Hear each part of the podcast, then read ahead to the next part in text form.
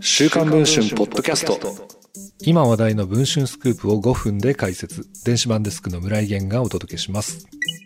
1989年の結成以来、絶大な人気を誇る国民的ロックバンド、ミスター・チルドレンのマネジメント会社、エンジンに、2022年11月21日、証券取引等監視委員会の家宅捜索が入っていたことが週刊文春の取材で分かりました。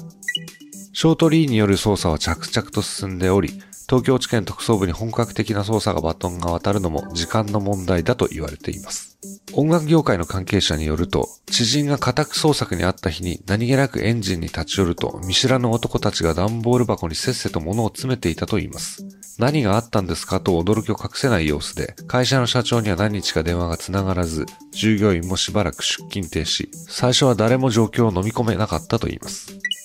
エンジンの代表取締役を務めるのは谷口和弘氏。若き日からミスチルに仕え信頼を勝ち得てきた最側近です。谷口氏は自身が大株主だった企業の株価を釣り上げようと虚偽の情報を公表しました。金融商品取引法違反の不正行為に関わった疑いが持たれていると捜査関係者は語っています。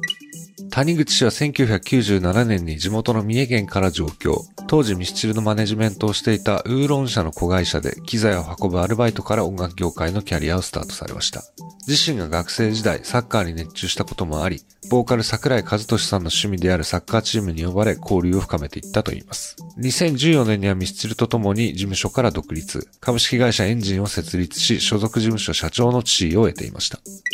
しかし、谷口氏は2019年、今回の捜査につながるある儲け話に乗ってしまうことになります。ミスチルの関連会社には約3億円のプール金があったといいます。その運用を考えていた際に相談したのが、付き合いが長かった港区芝大門のコンサル会社の社長だったといいます。その社長が谷口氏に提案したのが、自身が筆頭株主である大阪の老舗衣装卸会社との株式交換。いかにも野村証券出身らしい偏差値が高めのスキームだったと捜査関係者は語っています。その結果、ショートリーから捜査を受けるに至ったのです。現在配信中の週刊文春の電子版では、谷口氏が巻き込まれた事件の詳しい経緯に加え、桜井さんや谷口氏が記者の直撃にどのように答えたかなどを詳しく報じています。この続きは電子版でお読みいただければと思います。それでは本日のポッドキャストはこの辺りで。